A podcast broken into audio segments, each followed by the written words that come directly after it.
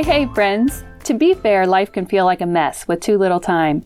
But on this podcast, we think through the challenges and make thoughtful, everyday decisions. My name is Amy Kay, and this is To Be Fair. Thank you so much for listening today. This is episode number 12, and today we're thinking about our need as human beings to play. Around 15 years ago, when I served a church in Columbia, Missouri, there was a fantastic family who threw a party in their home every year for all of their friends. They would invite friends from work, friends they had developed from watching their kids play sports, friends from church like me, friends from their neighborhood. They created a huge gathering with random folks from different circles of their lives.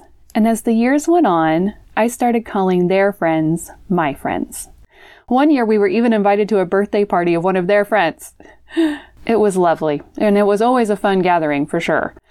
One year, the host and one of our friends and I ended up in a side area of the living room for a moment and our friend was sitting in a chair that was probably too small for two people, but I wedged myself in beside her and called for our host to come sit on my lap. I have no idea what prompted this. I might have had a few drinks by then, but I'm spirited with or without drinks, so I really have no idea. But then a camera appeared and snapped a picture of us. This was in the olden days, before there were amazing phone cameras. It was a real camera, and our host proceeded to print a real picture of this moment and framed them for each of us. She titled the photo Pure Joy. I still have this picture and I cherish it for a few reasons. One, I loved those ladies dearly, and I loved that church dearly. Those were always good times. But there's an additional layer here, and I wonder if this is something that you can identify with. This was at a very busy time of my life. I was commuting to seminary in St. Louis while serving the church full time, and I birthed two boys in that stretch too. I was a person who was constantly busy. There wasn't much time to play in this stretch. So, this captured moment of pure joy meant a lot to me for all of these reasons. Maybe you've had busy stretches in your life too, or are in the middle of one now, right? And you can relate to my story work, volunteering, kids, grandkids, sometimes it might seem like there isn't time to do anything else but get through the schedule. Here's what I'd like for us to consider today it is important, it is necessary for us to have play in our lives. I've shared my love of social work professor Brene Brown from Houston University before on To Be Fair. Dr. Brown's research has shown the necessity of play to be true for people who live full, wholehearted lives. She says that we need to cultivate play and rest, but here today we're just going to think about play. I finished reading Dr. Brown's book, Gifts of Imperfection, a few weeks ago, and in it she introduces Dr. Stuart Brown. He is a psychiatrist and the founder of the National Institute for Play. I've appreciated learning from him because I feel like I've got a lot to learn about this thing called play. Play is defined as engaging in an activity for enjoyment and recreation rather than a serious or practical purpose. According to Dr. Stuart Brown, there are seven properties that describe play. It is purposeless, we play for the sake of playing. It's voluntary, there's an inherent attraction to it. While doing it, there is freedom from time. It diminishes our consciousness of self. So we let our hair down and lose ourselves in dancing or whatever. Play is improvisational, and we have a desire to do it more. All that, all that is play. And oh, friends, I know this might be considered crazy talk for some of us. Doing something for sheer enjoyment, purposeless activity. hmm. According to Dr. Brene Brown, the main hangup for adults in North America from being able to rest and play is that exhaustion has become a status symbol and productivity has become a symbol of self worth. Exhaustion has become a status symbol, and productivity has become a symbol of self worth. This hits home for me, and I wonder if it might for you too a little bit. Do we maybe feel good about being so fatigued from our hard work? And do we maybe pat ourselves on the back when we've been useful and productive? Do we pride ourselves on crossing stuff off our to do list because we've gotten that much stuff done today? Maybe we even write things that we did on our list so that we have the satisfaction of crossing them off in that very moment just to feel that much better about our usefulness. If we are brave enough to admit it, is there a little voice that pipes up in the back of our mind when we see our neighbors sitting on their porch at 5:30 on a Thursday Thursday, laughing and having fun with their friends? And might that little voice say something like, "Those people. Those people are always doing fun stuff while the rest of us make the world a better place by working our heinies off. I have far too much to do to be so flippant as to spend time doing something like that. And almost every week, please, laughing with friends, playing music, mm, no, I've got grit. I get her done. That little voice might sneak its way into our minds because the exhaustion has become a status symbol and productivity has become a symbol of self worth. It's become a way of living for some of us who are high achievers with ability and vision, and yeah, for some of us who have a little bit of grit. But this is super striking, my friends. Guess what the opposite of play is? The opposite of play is not work. It's depression, according to Dr. Stuart Brown. I remember reading these words, and my shoulders slumped, and my body instantly felt a ton heavier. I even wrote in the margin of my book, Oh my God, that was me previously. If this sounds familiar to you in your life, take comfort with me that we can change. We can. We can change when we recognize the choices that we're making and we think about why we're making them and then we intentionally start to make different decisions for ourselves. That's the whole point of this show, my friends. I do want to share a bit more about play from Dr. Stuart Brown's research as it relates to work and our relationships before getting to um, the daily decisions that we can make to incorporate play in our lives. Apparently, we need play to be able to function well in work. It can bring back excitement and newness to our jobs. It can help us deal with difficult things and people. Play helps us recognize that there are lots of opportunities and possibilities. Play also encourages us to do what we're doing better, and it's certainly an essential part of the creative process. Most importantly, Dr. Stuart Brown says true play that comes from our own inner needs and desires is the only path to finding lasting joy and satisfaction in our work. In the long run, work does not work without play. Work does not work without play. And many of us have to work, so it's not going to work well for the long run if we don't play. This can be extended to our relationships too.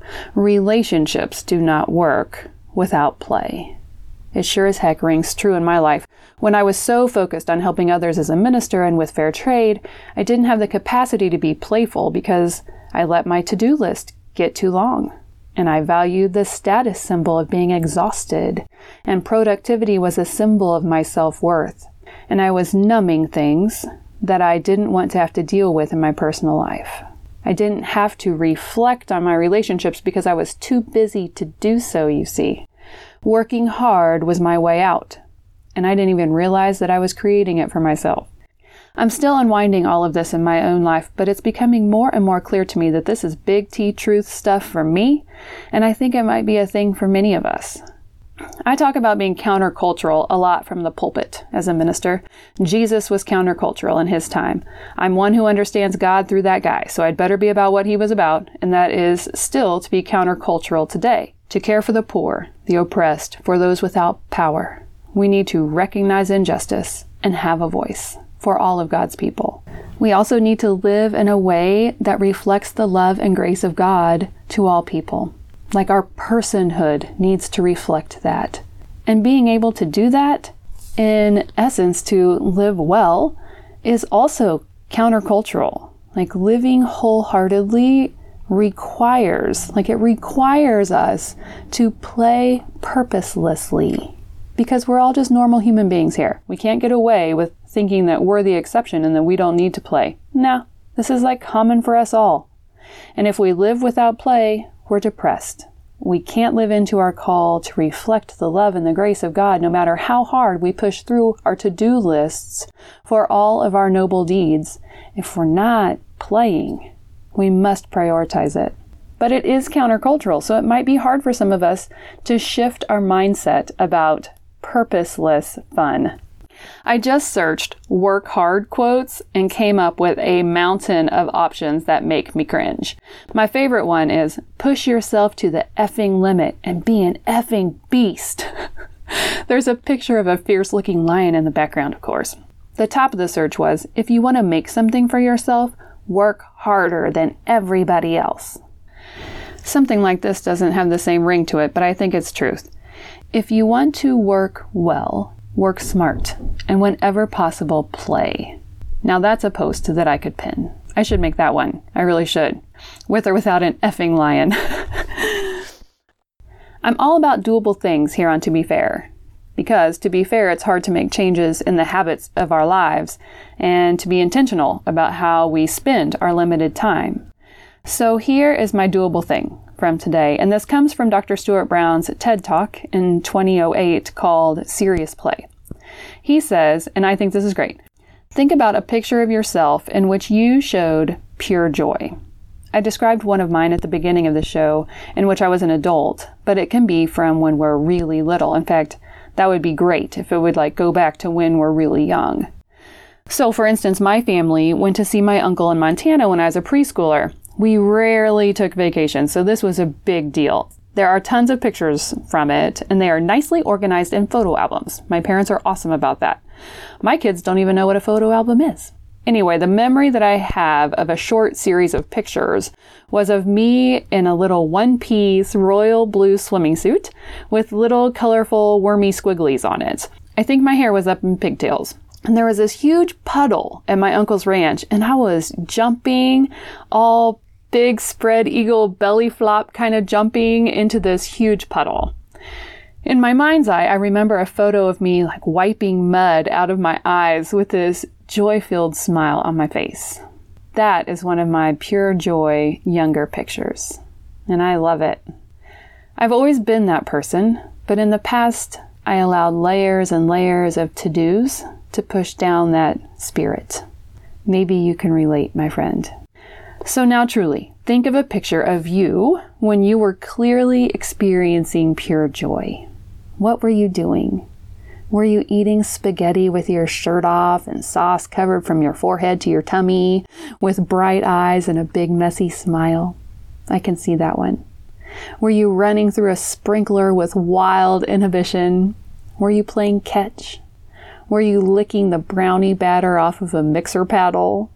Were you tumbling onto the floor with your girlfriends after having attempted a pyramid? What is your picture of pure joy? You are that same person. Let's work towards shedding some of the layers that have accumulated upon us. Let's strip ourselves back a bit to that person. We can do so by creating more opportunities for ourselves to play in some sort of a continuation from what once gave us that pure joy. It's not going to be exactly the same because we're older, right? And we probably don't want to even eat spaghetti without a shirt on at this point, let alone have it all over us. But something along those lines, some continuation. Taking my own example, I apparently loved the water, even in puddle form. I should create experiences for myself and my boys with water. Maybe I could go to the lake with my sister after our Midwest flooding subsides. Or my picture of pure joy as an adult with my girlfriends. That is an easy enough one to continue. I should just facilitate gatherings with my friends and maybe expand the circles, right? And maybe sit in small chairs, apparently. I'm happy to say that I figured this one out for myself soon after I became um, surprisingly single. And I've been strategically hosting gatherings at times that I knew I would be struggling with sadness and hurt. I've called these gatherings Pastoral Care 101 because we were certainly taught in seminary to help others to do this, to put things in place for themselves at times that they know are going to be hard. So I've been doing it for months, and it's been so wonderful to sort of heal with my friends. And I've been real and honest and raw with them, and they've stuck with me even when it wasn't comfortable for them. I'm so grateful. And now, now we have new friends because as I've been continuing to come along into who I'm becoming, um, I've invited more folks to come around who are wonderful. Just last weekend, we had our last gathering in our house because the boys and I will be moving into the residence halls at our local college, Bethany. Um, we're moving there to live in the coming month. The three of us are super sad to leave our house, but are thankful for this way forward. So, like all other things, We needed to celebrate an ending and a beginning. The band who practices at our house played for the last time here, and we celebrated two birthdays of our dear friends as we um, danced to new beginnings. I was surrounded by long lasting friends who I adore and new friends who I appreciate so much. I truly felt like we were in heaven on earth. It was pure joy. Let's make more of these times happen for ourselves, friends. Let's do it. There is truly nothing holding us back from continuing our picture of pure joy but ourselves. So let's get out of our own freaking way and play. Now, we might feel a little guilty about it at first, right? Because it's a new way of thinking and living. So, here's an idea about making sure it happens for ourselves. Let's literally write in play dates for ourselves on our calendars. Truly. Let's write in a half an hour of apples to apples with our kids after supper tomorrow night. Let's plan a dessert night for next Tuesday and invite our neighbor and her newborn if they can come over so we can hold the baby. And talk with the mama, of course, but definitely hold the sweet baby. Let's schedule that date. Let's go to a belly dancing class on a Thursday night at Connected, the fair trade store, and move our bodies in weird and wonderful ways. Let's plan an evening to go fish. Let's calendar a walk on the Konza Prairie. A month out, let's plan a fancy candlelit supper for ourselves with our friends, just for the heck of it. Let's schedule that stuff so we make sure it happens. I know it takes the spontaneity out of it and it might feel goofy and awkward, but let's push through that in calendar until it becomes natural for us to be playful. And then we don't even have to think about it because it's just a way of life for us. It's how we live our lives is with play. Living wholehearted, healthy, phenomenal lives. That's our way of life. Cheers to choosing to live the lives we want to live, my friends. May that be so for you and for me. If you found this show to be helpful in some way and you can think of a friend who might like it too, please pass it along. What I found is that if someone doesn't listen to podcasts, it's often helpful to show where to find podcasts on his or her own phone. I've even stood there and like pulled up the episode that I think that a person might like so that it's right there on the playlist. If you're so inclined, please help someone else to learn about podcasts and share with them about this show. And then when you listen to like the Good Life Project or the Jennifer Allwood show, and you hear something that struck you for that particular friend again, sharing it will be a piece of cake. They'll already know like how to pull that thing right up. Okay then, until next time, take good care, my friends. I'm Amy Kay, and this has been To Be Fair.